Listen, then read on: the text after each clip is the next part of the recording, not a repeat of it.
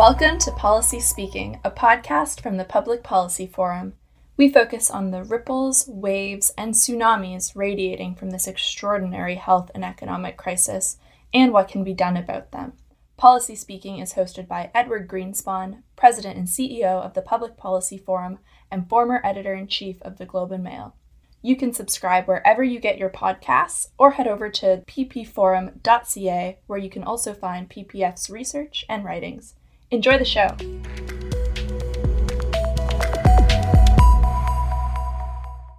Good afternoon. I'm Edward Greenspon, President and CEO of the Public Policy Forum. Today we're going to chat about news media and what can be done about three things that have come together right now. The long-term decline in a business model for original news produced by journalists, the added drop-off, which is the new thing in ad revenues from COVID-19, and the fact that crisis times are when the community leans most heavily on reliable news. We all understand these challenges are not new, but they've been amplified by the COVID 19 crisis. I happened to write an op ed last week with some ideas of what could be done about this. I don't know of any ideas that aren't flawed in one way or another, mine included. Then again, if news organizations can't afford journalists, that's not good for society either. So I've asked three people to join me today to talk about this issue. The first is going to be my co host, my guest co host, PPF Fellow in Resident Sean Speer, who was also co author of our recently released competitiveness paper, New North Star 2 and a former economic advisor to Stephen Harper when he was Prime Minister. That is Stephen Harper who was Prime Minister. I probably didn't write that sentence very well, but Sean has not yet been Prime Minister, although it is perhaps in the cards. After our conversation, we'll be joined in the podcast by former journalist and now Senator Paula Simons, and finally by David Skok, founder of The Logic, a digital publication that specializes in coverage of technology companies and issues. So, Sean, why don't we get started? Thanks for joining me today. You are our first returning guest because you were on a couple of weeks ago talking about the launch of uh, New North Star, and I thought maybe we would start there with how's that going? Well, uh, so far, so good, Ed. I'd be remiss if I didn't begin by thanking you and, and the team at the PPF for supporting us on the release of New North Star 2. It's not all the time that a think tank releases a major report in the middle of a global pandemic, but here we are. And the report has generated a lot of attention. Some good, some bad, but mostly good, particularly among those people who are thinking about how this experience is going to uh, require changes to Canada's economic policy framework. And I think that we got to paper out when we did means that it, it has a, a real potential, I think, to inform and shape the important policy discussion on not just the immediate term transition from the status quo to something like a new normal, but longer term about how Canada is going to navigate this new world of intangible capital and geopolitics. Well, Sean, you say that it's not, you know, that we released it in a pandemic. I guess one doesn't have the opportunity to make that decision very often. But of course, your your thesis and your argument is very connected up with the kinds of discussion that's going on about policy post-pandemic. I, I don't want to go over the points that we talked about two weeks ago, but I do want to ask you, as a conservative, what is the discussion and debate like among movement conservatives, not just the conservative leadership race, but much more broadly than, uh, than that, if you will, about what should come next after COVID 19. It's so interesting, isn't it, Ed, that uh, for the past 30 years or so, the Washington consensus, as it might be broadly described, has tended to be associated with conservatism, in, in large part because the role that political figures like Ronald Reagan and Margaret Thatcher played in cultivating a new market oriented consensus, and as well the role of public intellectuals like Milton Friedman and others who were so integral in contributing to really a, a consensus that across the political spectrum and, and cross jurisdictions about the role of government in the economy, the inherent benefits of trade, and, and an emphasis on efficiency as the as a real primary focus of economic policy making. So, what makes it so interesting is well, conservatives have been associated with the Washington consensus for so long. It seems to me that there is a nascent discussion going on within conservatism about the extent to which the Washington consensus overreached. That, like uh, so many things, a good idea when taken to an extreme can turn out bad. And so Uh, it hasn't quite made its way to Canada. We're seeing increasingly in the United States figures like Marco Rubio, the senator for Florida, Josh Hawley, the senator from Missouri, and others starting to talk about the role for industrial policy, the limits, what Dani Rodrik calls hyperglobalization, and a recognition that going forward, government is going to have to play a greater role in shaping market outcomes.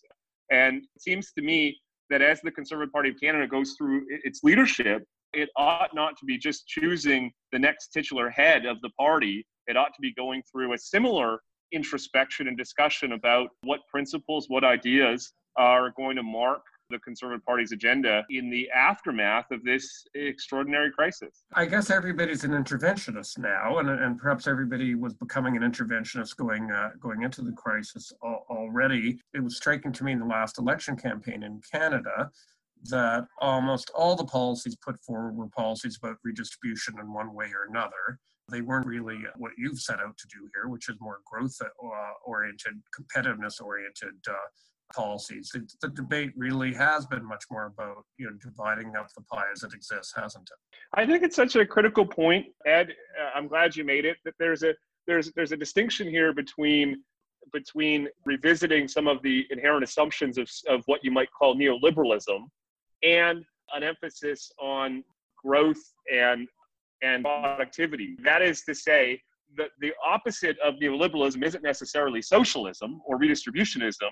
It is a more focused and intentional agenda around economic growth and around cultivating sectors and technologies and firms here in Canada that can drive productivity and, and participate in global supply chains. I would just say that the emphasis on growth, as you say, seems to have dissipated in recent years. I would predict will become even more important going forward you know, not only are we going to have to dig ourselves out of the deficits and debt that we've accumulated during this extraordinary period, we still have the fiscal consequences of aging demographics uh, approaching us. And the, the difference between 2% uh, economic growth and 3% economic growth will really mean the difference between fiscal sustainability for our government and broad based economic opportunity for our population. So, the extent to which the paper contributes to a, a renewed focus on economic growth, seems to me that would be a good outcome. Let me ask you a question because you are a polymath. You're someone who's who has a, a wide range of interests. You've mentioned how the current crisis we're living through is going to cause a reconceptualization of the role of government in the economy, which of course I agree with. But I saw recently post-secondary expert Alex Usher say that he's never seen the Overton window larger before. And I, I think that's broadly correct. What other areas do you think we're going to see a change in the way that we think about issues, a change in, in the kind of goalposts of political debate in our country? What ideas were previously outside the mainstream but may find themselves within the mainstream given the experience we're going through? I'll give you a brief answer or a brief thought because uh, I have no, uh, you know, inside knowledge. There is no inside knowledge, but I'm going to use the Overton window reference that you made to segue as well uh, to the conversation about the future of media and the future of news, which indeed may be one of the remaining bastions where liberalism, the state staying away from that uh, particular pursuit, is uh, is is most acutely in contention, I suppose, because nobody wants a state to be running the news in a democracy. That's nobody's uh, goal. But, uh, you know, I think we're seeing a whole bunch of issues that are in play, that are changing the trajectory of previous issues, new issues, new issues like supply chain security. Clearly not something we've uh, debated before. We have debated before what a gig economy would look like and whether gig workers would be, be were adequately protected. I think that's on a whole new trajectory as we move forward. I think there's a sense of shame in a lot of places about what's happened with workers in uh, in nursing homes and and and residents of nursing homes, and, and there's a, a whole set of issues whether our healthcare system has really been up to it, whether our income security systems have been up to it. I think there'll also be a big discussion about what governments learn because government has uh, managed to act very quickly uh, to respond to uh, to some situations. Imperfectly, of course, you can never act perfectly, but particularly when you're yes. when you're going at full tilt, I think there'll be lessons. Okay, what have we learned about this? And does should it really take us 10, 20 years to debate issues in this country before we uh, get to to resolution? You did mention the Overton window, which is a concept that is, uh, I think, a little bit obscure to some people. And, you know, as you know, Sean, it's a concept by what are the frames and limits of, of what one would call acceptable debate, debate that makes it into mainstream. And there were gatekeepers around the window, essentially. And I was once a gatekeeper as an editor, deciding, okay, this is news and this isn't news. And this is something that people should have and not have. And one of the good things about the new world, the new digital world, is that there's far greater access. There's fewer gate, gatekeepers and more people can get through that window and put their ideas forward. Yes. The downside of that is many of those ideas tend to be hateful or they tend or, or people resort to disinformation. They're not really ideas, they are attempts to confuse people and confound people and to divide them. So I think that's one of the debates at the core of this, and it leads, particularly in an infodemic, as uh, some people call the pandemic on the information side. I think the WHO initially said there's also an infodemic. There's a lot of false news going on. Uh, people are burning down 5G towers in some countries because uh, that's the cause of, uh, of, of COVID 19 somehow or another. So does that put a greater impetus to try to support the ecosystem of news that that you know produces original news from reporters who work in a verifiable uh, manner? You know, again, as a conservative, uh, but you're describing conservative in, in, a, in a new framework. Is this something that uh, that makes you highly suspicious, highly skeptical? Well, as you know, the, the, Conservative Party of Canada has resisted parts of the Trudeau government's plan to support the sector.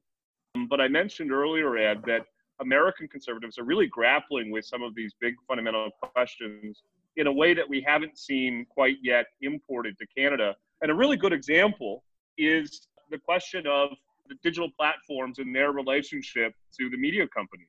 As you know, and as you outline in your op ed that ran in a number of papers across the country, Australia, mm-hmm. France, and others are starting to think about whether digital platforms like Google and Facebook ought to be compensating news organizations for relying on their journalistic output. And what's fascinating to me, Ed, is that a bill before the American Congress that would, broadly speaking, permit American publishers to come together and negotiate collectively with the major digital platforms has support from Mitch McConnell, the Republican Senate, Senate Majority Leader, and Rand Paul, a libertarian firebrand in in the U.S. Senate. To say nothing of the fact that Josh Hawley, who I mentioned earlier, has really been at the forefront of asking big questions about uh, these global tech giants. So it seems to me, as you said earlier, some of these trends were already starting to express themselves prior to the crisis, but I think they'll be hastened and accelerated after the crisis. And it, it seems to me it behooves people of good faith across the spectrum to be grappling with them. And, and I hope that doesn't exclude the Conservative Party of Canada in particular and Canadian Conservatives in general. Well, I'm going to open up the uh, the conversation to our guests in one second. I just uh, I'll just make the observation on what you said, uh, Sean. That sometimes I think that there's you know two separate strands that are wrapped around one another like a double helix in uh, in biology. And one strand is the uh, deterioration of the news system as we know it and the financing for news gathering for original news gathering. And the other of course is uh, the question of uh, of disinformation and hate that are polluting the system and that and that move around in in a digital world uh, mostly not exclusively but uh, but mostly. And I, I think that policymakers are probably getting a little bit more comfortable with the second one. But the first one is still, although we do have had Policy Canada, we'll talk about this uh, in one moment with our guests, but I think that there is a great discomfort level. I think nobody wants to see the state too close to news gathering, and, and that's a problem. So let's open the floor invite in uh, Senator uh, Paula Simons, worked for many years as a journalist and as a columnist for the Edmonton Journal in Alberta. She now sits as an independent senator representing Alberta in the Senate of Canada, and uh, she's part of the Independent Senators Group. Uh, we'll open up in a moment to our, our second guest, uh, David Skok, who is the founder of The Logic, which I mentioned is a technology publication, a digital technology publication. David was before that associate editor and head of editorial strategy at the Toronto Star. And before that, he served as the managing editor and vice president of digital for the Boston Globe, where he led the organization's digital transformation. And he was also uh, the co creator and director of digital at Global News. So he's got a lot of uh, experience, as does, uh, as does Paul Simon. So welcome uh, to both of you. And Paul, let me uh, start with you for, for a moment. You've been in the news business many years. You're now in the Senate of Canada, and I suppose in the uh, policy and political business. How comfortable are you with both what's happening with news and what the possibilities are of what might be done about it? Well, when you say how comfortable am I with what's happening with news, if you mean the death spiral of mainstream media, I'm very uncomfortable with that. I mean, but this is I mean, COVID has obviously exacerbated and exposed weaknesses that people like those of us who've been in the business for a long time have known about for 20 years. I mean, I, I was a working journalist for 30 years with the CBC, with Postmedia, and the news ecosystem has changed so dramatically over the span of my career. It's an almost unrecognizable paradigm now. And so mean, the problem with that, as everybody knows, is that we have far fewer reporters who are simultaneously being asked to feed a digital news cycle 24 hours a day, seven days a week, with fewer resources than they've ever had. We are, as a result, uh, in a situation where people have a disrespect and a distrust of mainstream media, which is egged on by political and cultural forces, some of them well beyond Canada. So, at the same time that you have people casting aspersions on the accuracy of media. You have reporters who are working flat out, trying their best not to become self fulfilling prophecies of that same distrust. So it is a crisis that didn't begin with the collapse of advertising revenue from, from things like classified ads. But, you know, we are, I feel like we're nearing the end of days. And it horrifies me, not just because I have many friends and people I deeply love who are still committed to the practice of journalism, but because I think it's devastating for democracy and for public discourse if people don't have a place where they can reliably and routinely get accurate information about their communities. So, Paula, what what what would you do about that? I mean, the government of Canada came forward with a program in the 2019 budget, which uh, still has not been fully effected. I don't think any money of the $595 million in that program has gone out yet. And I think you've described it, you know, already as a failed model and and said that you're allergic to, uh, to some of the ideas in it. So tell us about about that. Well, you know, having been a working journalist, as I say, for 30 years, working journalist, it makes me sound like I was some kind of Clydesdale horse, but journalists, it's antithetical to them. It's in it's in the it's in the DNA of the beast not to want to take government handouts because it is journalist's job to hold the government to account. So anytime you find yourself in a situation where they're the patron and you're the supplicant, it's a very difficult power balance because you know deep in your bone marrow that it's difficult to hold people to account if they're paying for your salary. So that's one problem. But I think the other problem is the way that the system has been rolled out because as I understand it, there are about 168 positions that have been funded, even if the funding hasn't hasn't flowed yet. So I was quite surprised when I when I went through them to see that of 168, five of those funded positions are with the Toronto Star. Now, this is supposed to be a program that is to support struggling media organizations in communities that are underserved so it's great to see funding going to little newspapers in, in, in little towns in Alberta. But I say to myself, is Metro Toronto underserved? Is the Toronto Star a paper that should have five of these funded positions? And it seems to me that uh, Nieman Labs did a really good piece that I read on the weekend uh, in which they quoted one of the people who's, who's in charge of handing out the money saying they didn't want to give the money to startups because they would create more competition for newspapers. And I thought, wait a minute, wait a minute. We can't have a program whose primary function is to subsidize giant legacy media corporations at the expense of small upstarts and, and digital platforms that are probably the future of our craft. I'm not interested in a program that funds buggy manufacturers Let's clarify one point here, and then we're going to go to a startup in a second, and he can say what he thinks about that. But the government's confused people with the number of programs that they've, they've launched. The program you're referring to is a local news program. A local, uh, local journalism uh, initiative, yeah. Yeah, to, to hire local news. And then there's other pieces, a labor tax credit, allowing uh, journalism to become a philanthropy, and a uh, subscription tax credit. So there's there's essentially four pieces, uh, if you will, of this. And I'd say, as the author of, of a major report that has influenced some of these decisions along the way, it was certainly never our intention that this would be a bailout for the newspaper industry. Our opening position was that democracy is imperiled by not having good flows of information. And then, therefore, we need journalists and we need digital innovation but it should be open. Whoever's producing original news should be able to have access to any funds that might be there as well. And government funds wouldn't have been our number one preference. Having said that, David Skok has uh, been extraordinarily entrepreneurial over these last several years in launching a new publication in Canada. I might say that it's very gratifying to see that a new publication is doing well on the basis of, I'm sure, business acumen, but also very good journalism and very good original journalism. So, David, I, I know you have views on whether this is a good program, a bad program, how it could be a better program, or perhaps uh, in theory it just can't ever be good. And I just wonder if you'd weigh in on that. Thank you, Ed.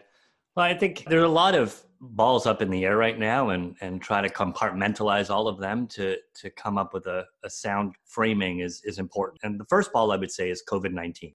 And I think any business, as we're seeing with the government wage subsidies and other initiatives that are coming out there, any business that is having to navigate through this crisis where their revenues have dropped dramatically and is getting government support should be getting that government support and I certainly don't see why publishers should be exempt from that policy. Uh, there should be no special treatment exempting them from that. They are as affected as everybody else.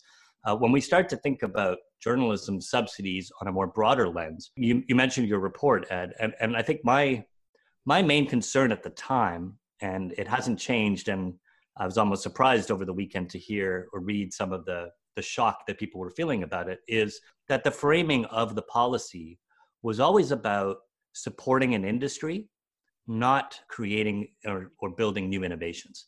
And that's an understandable policy uh, approach and a policy tool to use. I just always felt, and, and to this day feel like it, it, wasn't the right approach exclusively. And where we got into trouble is the policy was so prescriptive towards saving an industry that it became or has become a mutually exclusive arrangement where it's either support the newspapers that are dying or support the innovators that are rising, but we can't do both. My challenge has always been well, why can't we do both? Uh, why does this have to be so mutually exclusive?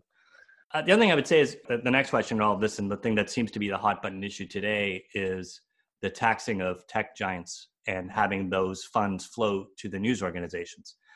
I think they're separate topics. If you want to tax the tech giants, figure that out. That is certainly a policy approach that you should be looking at as you consider anti competitive behaviors, as you consider data and IP and how to have Canadian firms competing in their world. That is certainly something that should be approached and viewed through its own lenses in heritage, in ISED, in finance, and anywhere else. But the journalism question feels to me a bit removed from the taxing of tech giants question.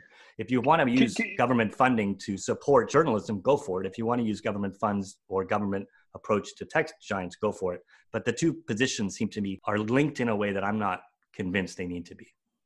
David, you've thought about these issues deeply. I, I know because I've I've benefited from your, your insights. One of the things that people who've not spent a lot of time inside newsrooms or thinking about the, the business model may not fully comprehend is the extent to which the challenges we're, we're seeing in the sector are a function of a business model that requires modernization and a set of forces outside the control of publishers and the sector. Can you maybe just paint a picture? Because there are so many, uh, as you say, there's so many balls in the air. There are so many challenges and issues facing the industry. It's hard to disaggregate what's really going on here. And so, to what extent is this a function of shrinking of uh, ad revenues um, because of the dominant companies like Google and Facebook versus versus other factors? Well, there's no question that Google and Facebook have swallowed up the advertising revenues. The way I've always tried to look at it, and when I was in a position positions that I've been in over two decades of being in journalism in traditional newsrooms, I looked often at the cost structure because that's I think where you really see the disruption. You know, the logic. Uh, we started with three hundred thousand dollars of funding, and we're able to make that stretch because our cost structure was so low. The revenue challenges are real, but businesses should, in my view, be able to navigate the revenue challenges on their own. That's part of running a business, and as a CEO, that's that's my job it's when the cost structure changes on you that I think you need to um, you need to be disciplined. You know, I think what people outside the media industry maybe don't understand is the catastrophic extent to which traditional revenue streams just dried up. In all the years I worked at the newspaper, I think like a lot of reporters, I was kind of condescending about the people who sold the classified ads because the classified ads were dull and boring. And I hadn't realized that they weren't just a revenue stream, they were a revenue torrent. And when the classified ad revenue dried up, it was cataclysmic. I mean, that's before you worry about the big national display ads and, and the kind of glossy ads that people think about. It was those little mom and pop ads that were the backbone and the lifeblood of daily newspapers like the Edmonton Journal, the Calgary Herald, the Winnipeg Free Press. And when that advertising revenue disappeared, and that was even before Google and Facebook stomped in. I mean, that was sites like Kijiji that ate that up. Uh, and, that, and, that, and, that's, and that's the beginning of the collapse. And then there was the pursuit mad uh, legacy media companies had of digital advertising. They couldn't compete in those platforms either. And then, of course, they made this deal with the devil. I signed up with Facebook and Twitter because we believed that if we got clicks and that we would, you know, pimp ourselves out to those aggregators, that somehow that would be our salvation. Notice I still say we, it's only 18 months since I've been out of a newsroom. Mm-hmm. And so every time people tried, you know, when a door shut, people would open a window and, and then a and then the window would blow shut again. It came like a game of whack-a-mole to try and figure out where the next revenue source would come from. And we all know how many Canadian news organizations invested bananas amounts of money in believing that iPads would save them. And they all did this. And with the exception of La Presse, which is sort of kind of tiny bit made it work. That turned out to be another huge strategic error. So you can only cut costs so far. I used to liken it to being on a life raft and you're cold and you're freezing on the life raft. So you cut off some logs and you burn them for a fire and maybe someone will come and rescue you if they, but eventually you will have used up all the logs. And when there are five people left in a newsroom that used to have 50, there's a finite amount of news content that you can put out that people want to read. John, you were going to uh, you're going to weigh in as well. Well, let, let, me take up that Senator Simons' last point, and it, which builds on something uh, David said, and I'll put it to all three of you. I've been trying to grapple with this question dispassionately as an outsider. Is this a market failure, or is this uh, or is this just a case of an industry that has failed to innovate and ought to be destroyed through the exit through the process of creative destruction? And working through that question is is real challenge for me.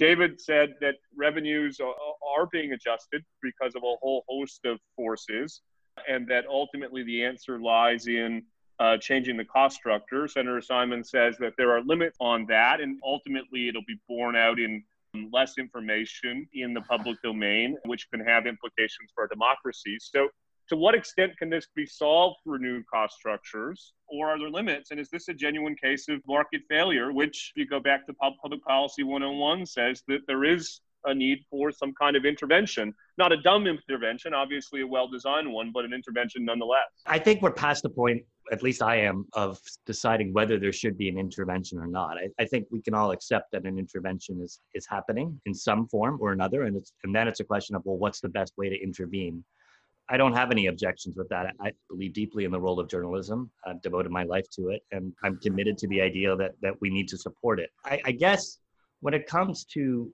just looking at newsrooms over the past 20 years and some of the decisions to get to the senator's remarks, the first things that we cut in newsrooms back when things did start to go south were the mid-level editors. people who had the wisdom and the institutional knowledge to train a new generation of reporters. And I think that in cutting that mid layer, and we also outsourced copy editing and other elements that really gave you quality.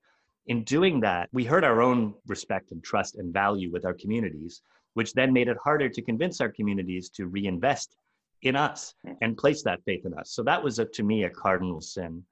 And the other thing was the church and state notion of newsrooms, which I believe deeply in. What it really is about is protecting the editorial uh, decision making process from being impacted from advertising and revenue challenges. But somehow we, as an industry, kind of made it a, a blanket statement for everything. And the people on the other side of that wall were left to their own devices in, in making revenue decisions or product decisions and strategy decisions from the reporters. And I think that was a terrible mistake. One of the things that I think we're trying to do the right way is I believe that the best way to create a successful journalism enterprise in 2020 is by aligning your product strategy, your business strategy, and your editorial strategy. And what I mean by that is you could put up a paywall today and say, okay, pay for this product. But if the editorial strategy of that product is still aligned around clickbait and page views, you're not going to generate a single dollar of revenue. And so all of this, Sean, is a long winded way of saying, I think we have to take some responsibility for the actions that we took over 20 years and not just look at tech platforms and government to solve our challenges. Yeah, comes with corporate concentration too, and this is this is another great challenge. The government, in its wisdom, allowed the merger of Postmedia and the Sun, which meant that in communities like Edmonton and Ottawa and Winnipeg and, in Calgary, you lost those competitive voices. So you have one newspaper put out under two mastheads with the same content. And at the same time, you saw a consolidation of control in central in central cities which meant that the newspapers were no longer responsive to the issues in their community and the editorial positions of the newspapers no longer aligned with the positions of their communities.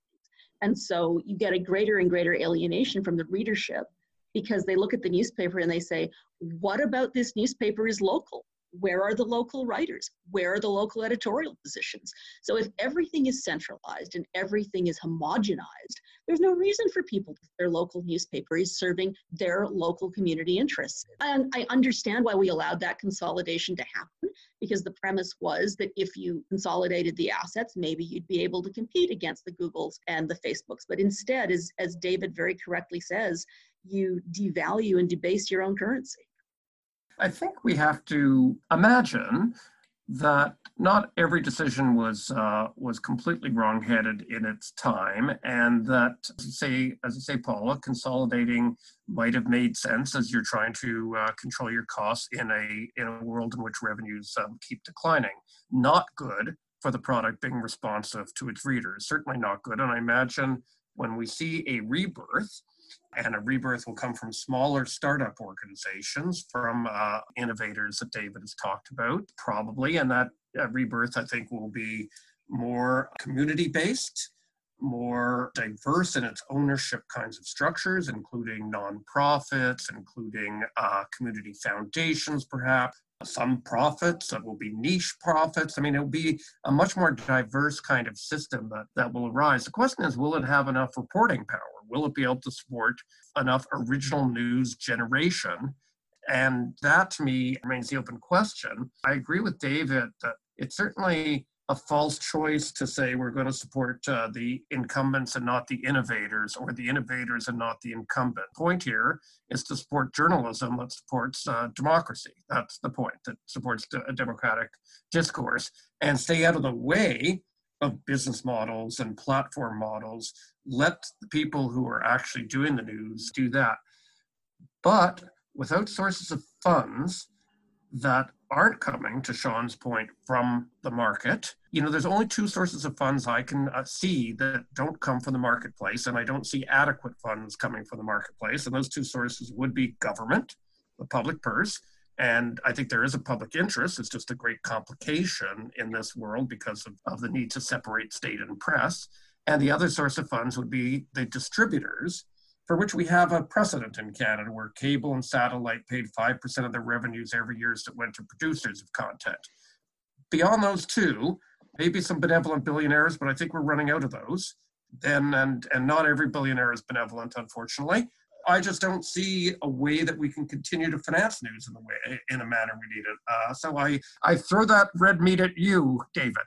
Well, we always have this conversation and forget about uh, the CBC, and the CBC has itself made it clear that it is more than a broadcaster, and we don't need to have that debate about whether it should be or not.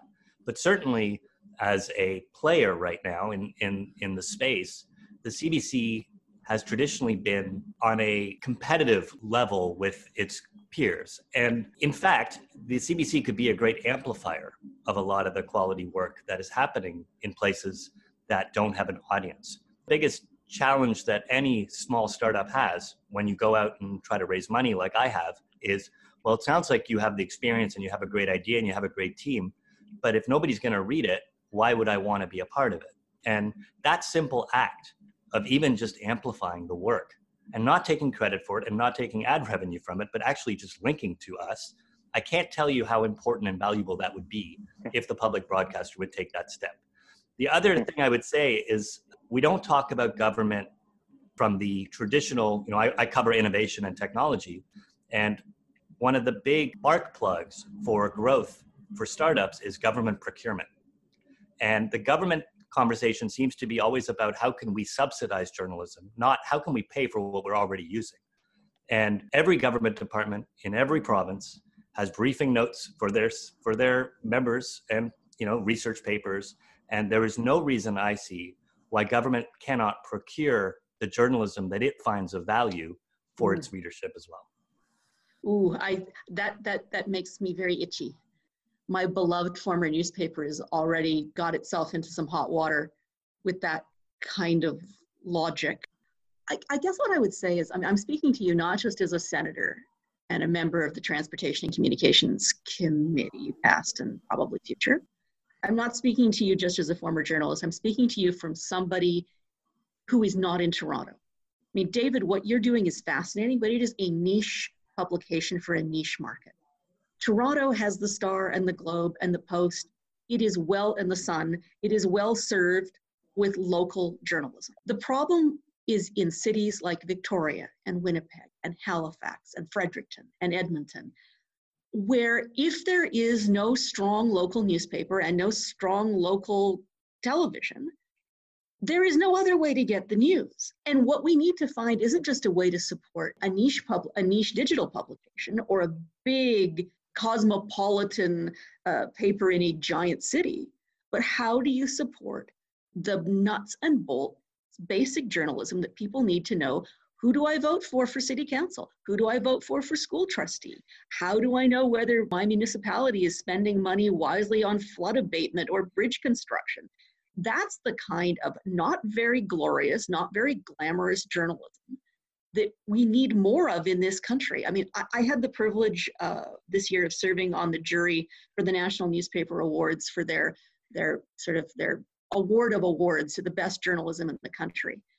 And our jury, I'm not, I'm allowed to say this, we unanimously agreed that the most extraordinary work we saw this year came from the London Free Press, which is not a big paper, but was doing the kind of absolutely essential public interest journalism that a community the size of London, Ontario needed. How do we support those newspapers? I would just add, as a as an alumni of the Lloydminster Times newsroom, that the next tier down, you know, when I was in Lloydminster, we had I worked for a daily newspaper in Lloydminster, and we competed against a uh, two or three times weekly newspaper and there was a local television and radio station. So there were three newsrooms operating in that town then of 15,000 people. Now it's a town of 35,000 people, and there's, I believe, one, two or three times a week uh, uh, publication left. And I think it might have, uh, under the COVID situation, which has just been, you know, an extraordinary added blow on everything else, uh, advertising in many newsrooms is down, and, in many uh, news organizations is down 50%, well, and, and in Lloydminster, because, because the collapse of the oil industry has hit Lloydminster like a tsunami. I mean, right.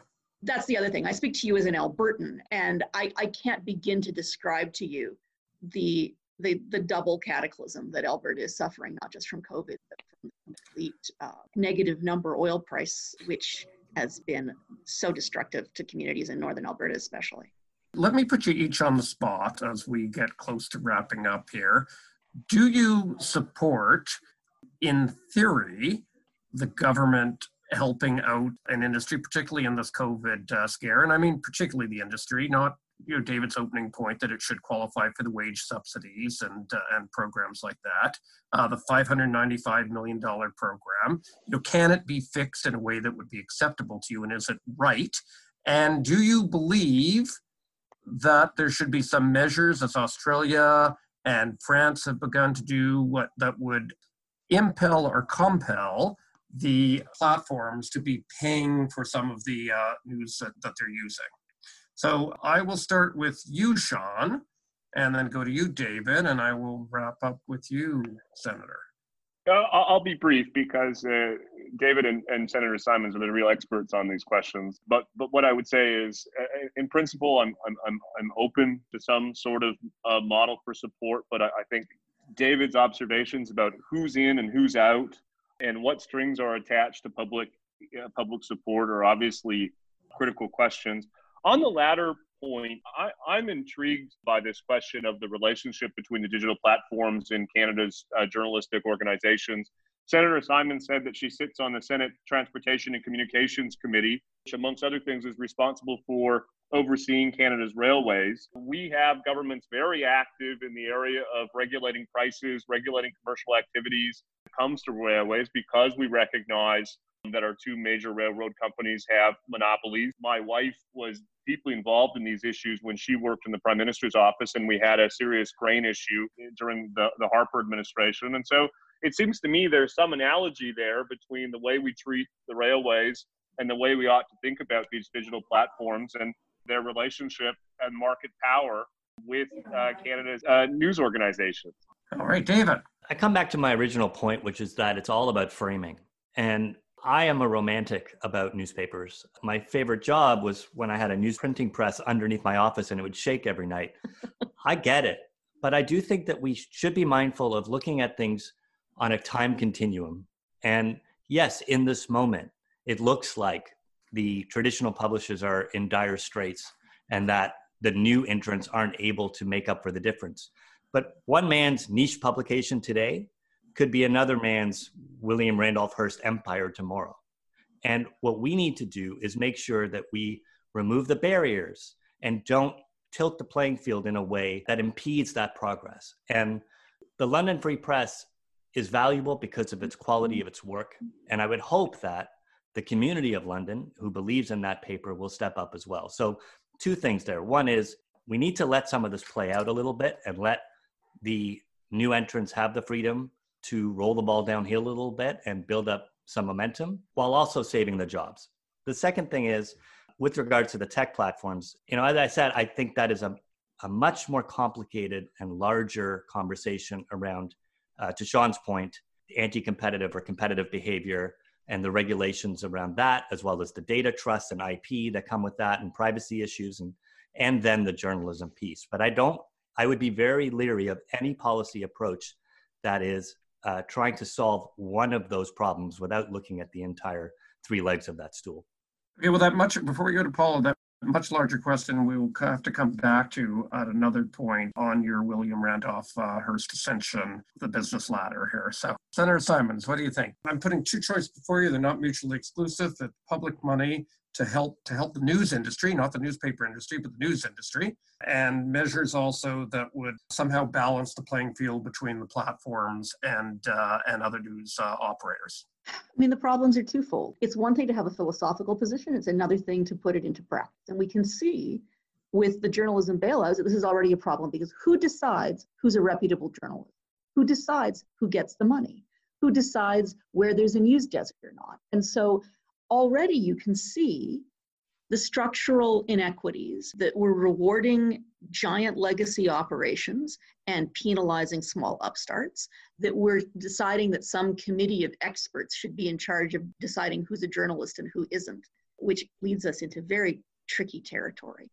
So, I mean, if there were a way that you could make this agnostic, if you could somehow, with the wisdom of Solomon, decide who deserved the money, very difficult to do that in practice.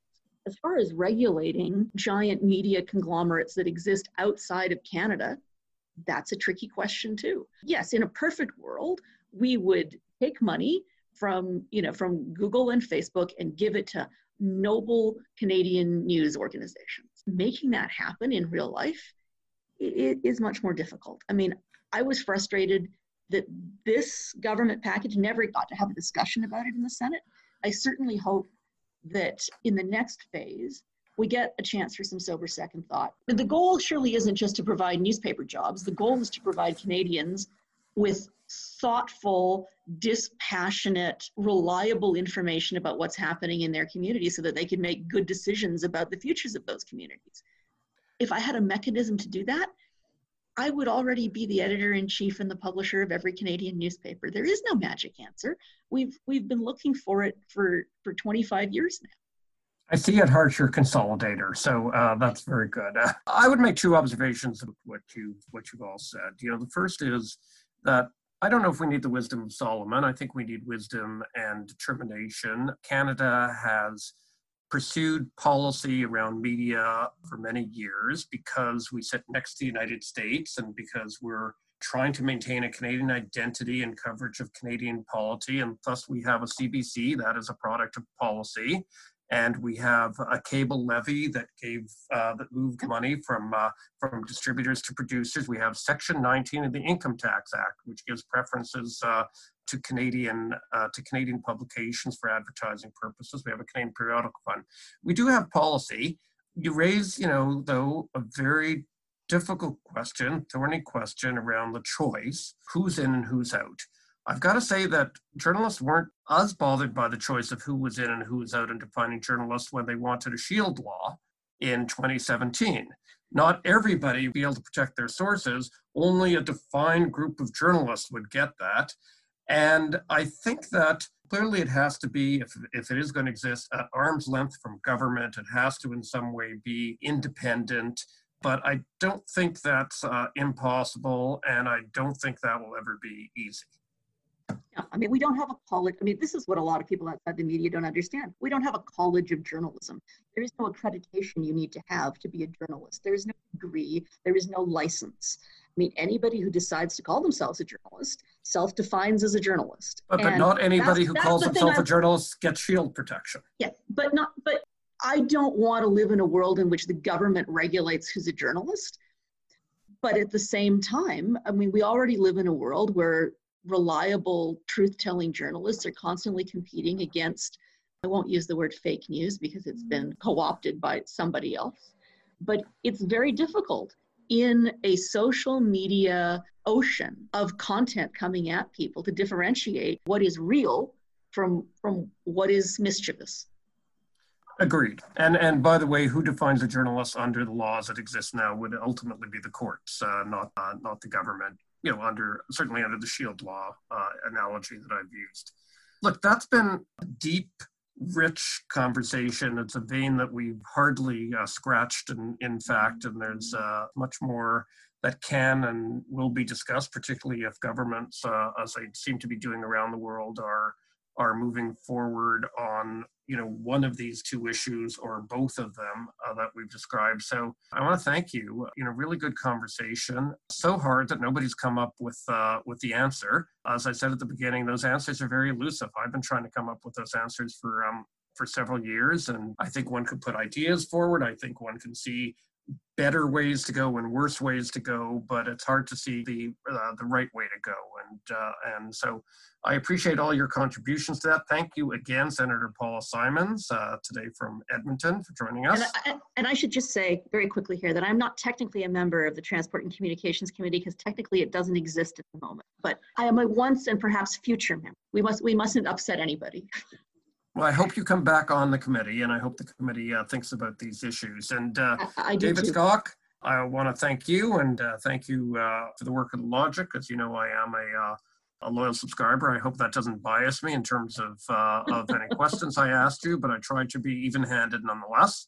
So thank you for joining us, David. Sean Speer, who does some extraordinarily good work with the Public Policy Forum as our fellow in residence and looking at a number of issues. Uh, the new North Star 2, his uh, report written with Robert Asselin and Royce Mendes, is uh, out for two weeks. Very provocative.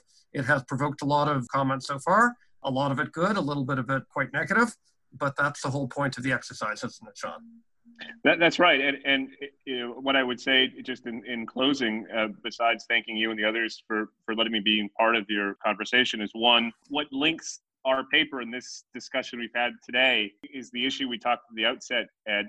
Uh, the Overton window on policy and politics seems to be opening, and I think that's creating a really exciting dynamism that is going to touch all aspects of society, including media. That is a wrap on this edition of our podcast. I want to thank my colleagues at the Public Policy Forum and our distribution partner, National Newswatch. If you enjoyed this episode, let us know on Twitter at PPForum uh. You can listen to past uh, episodes on any place where you get your podcasts, including National News Watch and including uh, Public Policy Forum's uh, website and uh, and everybody else, everywhere else under the earth in this wonderfully fluid and open digital system that we uh, that we have today. I also want to take the opportunity on each episode to highlight one or two of our members who are going above and beyond the call of duty during this crisis. We're fortunate at the Public Policy Forum to have a broad membership, many partners ranging from governments across the country to the private sector, post secondary institutions, trade unions, associations, indigenous groups, and many others. Today, I want to give two of them a special shout out. First, uh, McKinsey and Company, has been busy helping businesses chart a way forward during the pandemic so they can maintain their innovative mindset and discover new opportunities. McKinsey's launched a new series called Charting the Path to the Next Normal, which is a daily infographic that helps to explain our changing world on public health, digital strategy, acceleration, and business resilience, among others. Charting a way forward is no easy task, and we are at PPF proud of our member McKinsey & Company for providing this leadership to businesses at this time. And also, I want to uh, recognize Rogers Canada recently brought Canadians stronger together in support of Food Banks Canada and the country's frontline workers combating COVID 19. Rogers gathered a star studded lineup to raise over $8 million for Food Banks Canada. Nearly 100 artists, activists, actors, and athletes shared their stories of hope and inspiration in a national salute to frontline workers combating COVID 19. Stronger Together has become the most watched non sports Canadian broadcast on record with more than 12 million viewers. That's one in three Canadians have seen that, including babies. The concert is now available on a variety of networks, and also we are at PPF proud of our member Rogers Canada for donating its funds and supporting Food Banks Canada and helping bring people together in this moment of crisis for so many. Until next time, I'm Edward Greenspon, and this has been Policy Speaking.